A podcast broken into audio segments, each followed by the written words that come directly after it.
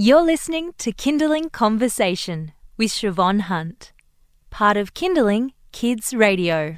I want you to think back to your baby shower if you had one. What did you do and what kinds of presents did you receive? Did you play games? Chances are, if you did, you got friends to guess the size of your bump.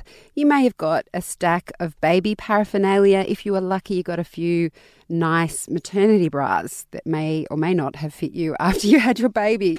Now, baby showers are all well and good, but my next guests have an idea about how you can transform a baby shower into something that is more about preparing you for new motherhood. Lana Sussman and Kirsty Levin are counsellors at the Parent Village, a service designed to support parents both before and after childbirth. Welcome, ladies. Thank you. You have a service you offer at the Parent Village called Mama Blessing Ways. Where did this idea come from? Well, I um, am a big, big fan of rituals. Um, I did my master's in drama therapy, and a huge part of what we do is rituals for helping people to transition into a next phase of life or um, a big event that they're going through. And um, so I did have a blessing way before I had my little girl, and it was so beautiful. And I'd been to some friends' blessing ways, and I had actually facilitated some blessing ways as well. And Kirsty and I were talking about it when we were creating our services, and we were just we just felt like it was a really needed service actually because it feels like a lot of people actually are looking for something more than just a baby shower, which can seem to be a little bit tied up in consumerism and superficiality. And it's beautiful to bring you know, women together and to celebrate the mother to be, but it just felt like it was sort of lacking something. So we, yeah, felt it was so important to provide a mama blessing way to um, mums to really help them transition into well, archetypally, it's from maiden to mother. So, speaking about, you know, you've given it a name, Mama Blessing Ways, but it, it comes from another tradition. Kirsty, can you tell me the history of these um, blessing ways and, and what kind of things you take from that tradition? So it does come from the ancient Navajo um, American Indian traditions, and they used to um, call in all the, the women in the village or the tribe um, to come together to form a women's circle. Um, and they would essentially perform various sort of types of rituals to acknowledge the mother's transition from, like Lana said, the maiden to the mother.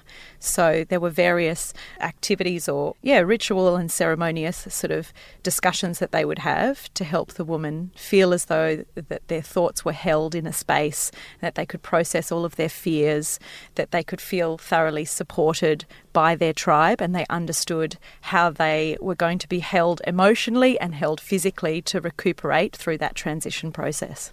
It seems to me as well what you're speaking about there in terms of bringing the community together. You're mm. also providing women with uh, understanding of who their support network is because you can go mm. into parenthood not knowing how much support you need or who you can call on. Is that part of the process? Yeah.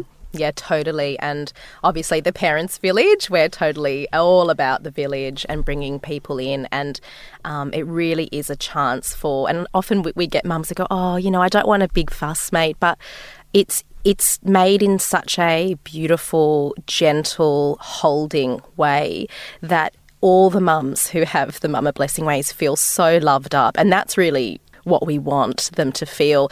And all their friends and family feel loved up as well and feel, oh, I know how to support our friend or our family member at this time. So we organise meal plans. We oh, just get it organised and and really um, keep everybody in the same so space. Really, really practical. So it's not just emotional. You're doing really practical yes. things to support the mum afterwards. Yeah. So some things are really practical, and um, you know, one thing that we do is we create um, birth flags. So it's like bunting, I guess, and people write messages of affirmation on it so that um, wherever mummy is going to be labouring or mummy to be is going to be labouring, they can put it up in their hospital or at home if they're having a home birth. And they can, you know, in the midst of labour, look up and just see those empowering supportive messages from their friends and family. And it's like the energy just kind of stays with them. It's really beautiful. We do red thread ceremonies. So we, um, it's all about calling in the um, female line, bloodline and ancestry. And all the women wear a, a red uh, thread around their hand. And when they hear that the baby is born, the red thread is cut to release the blessings for that mum. So you're kind of walking around with your, you know, looking down saying, oh, I wonder if, you know, is it the day yet that your friend's going to give birth? And it's just, it really, really, really holds a very significant meaning for everybody. Now, Kirsty, did you have a blessing way or did you have a baby shower or did you have neither? No, I had a, bl- a baby shower and we did do all the classic activities, and a, uh, one of my best girlfriends threw that for me.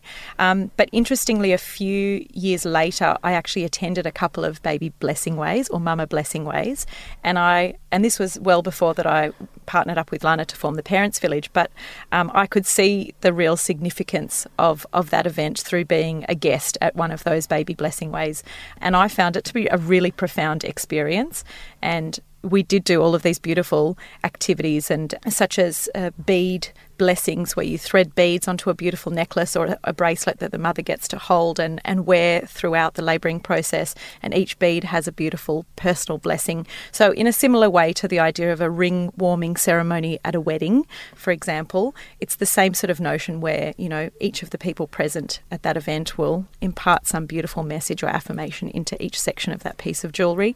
And I just found it to be a really transformative experience. And you could actually see that the mother to be in that event felt like they were really held and listened to and supported and nurtured.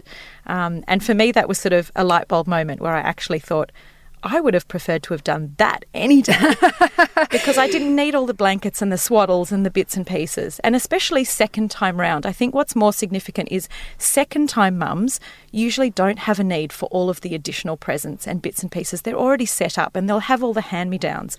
So doing a baby blessing way or a mama blessing way is even more significant for them because I think at that stage they want something more meaningful. They understand the huge adjustment into motherhood and those are the ones that, you know, also want to be held and want to be heard and listened to and nurtured as well. Because you're going to adjust again when exactly. it's different again when you have a second child. Exactly. Well, my question though is because these this does sound lovely and probably deep down I'm a hippie at heart. But for some people, rituals like this can be a bit awkward and a bit too far out there because it's not something that they're comfortable with. Uh, how do you? I mean, I'm sure mums don't approach you if they think it's really weird, but um, from a counselling perspective, because your work is based in counselling and supporting women, and you're both trained at doing that, and men, both parents.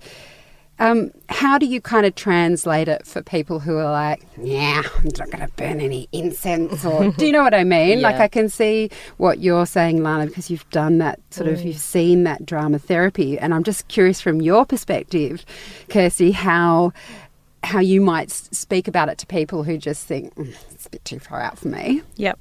It's it is a conversation that we've had actually quite a few times because there are people who are on varying scales of spirituality and conscious awareness of this whole adjustment period.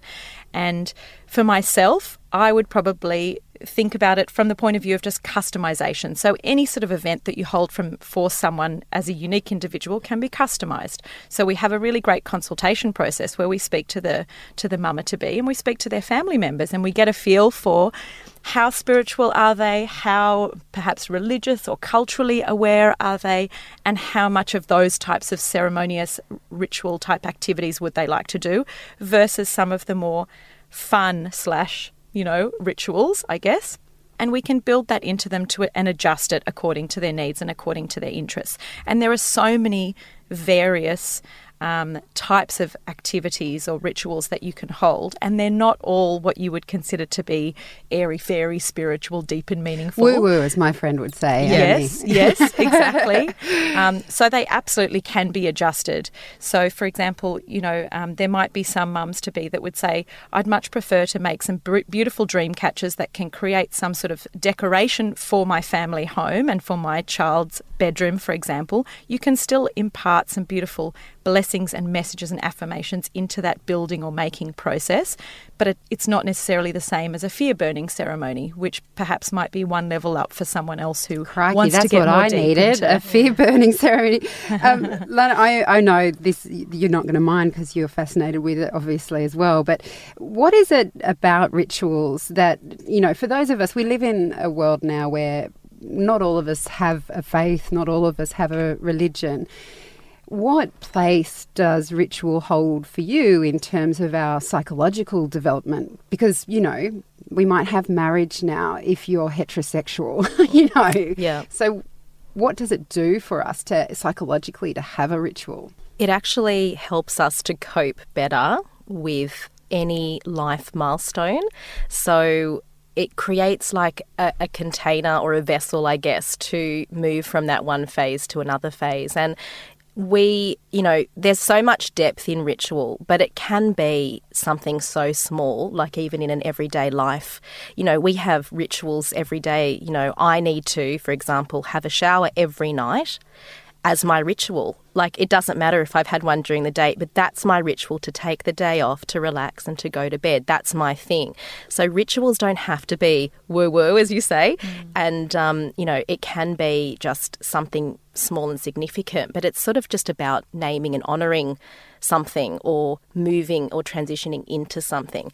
And I guess my feeling around it is that because um, obviously our clients are all from all different, you know, stages and phases of life um, and places.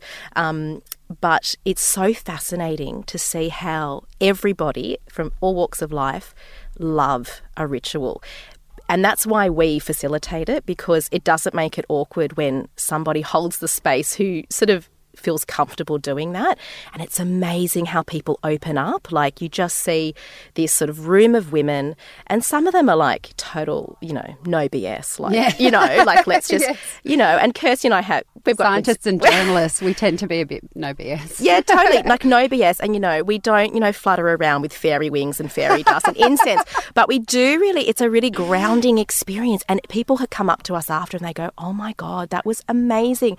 And I really feel like, without sounding too esoteric, I really feel like there is this deep part of us that wants to do ritual. I mean, that's why we do these you know, baby showers and hens nights and bucks nights, which can be, you know, no offense to anybody who's organised one recently, a bit like, ooh, you know, and it's like they want to get together. They want to be together in some kind of circle, but they don't know how to take it to that next level. It's they're too sort of scared to go there. But when they do, and when someone can facilitate it for them, it's like mind blowing. And you know, it, everyone feels really full and, and rich from it because it's sort of so much ingrained in who we are as as deep people. Yeah, no, I So- find it fascinating. Pity I'm not going to have a third. But, um, ladies, thank you so much for coming in and talking to me about this. Thank you. a Thanks, pleasure. Siobhan. That's Lana Sussman and Kirsty Levin from the Parent Village. And both Lana and Kirsty will be speaking at One Fine Baby in Sydney on Saturday, November the 4th, and Sunday, November the 5th at 11am. They'll be chatting about the first months of parenthood and how to prepare for them. So if you're in Sydney, come on down. It's at the Hall of Industries at Moore Park and it's completely free. If you are also interested in doing your own Mama Blessing Way, we'll put links on our website. It's kinderling.com.au. You've been listening to a Kinderling Conversation podcast. We'd like to reach as many parents as possible, and you can help us by giving us a review wherever you downloaded this episode. It means that more people can find us. I'm Siobhan Hunt. See you next time.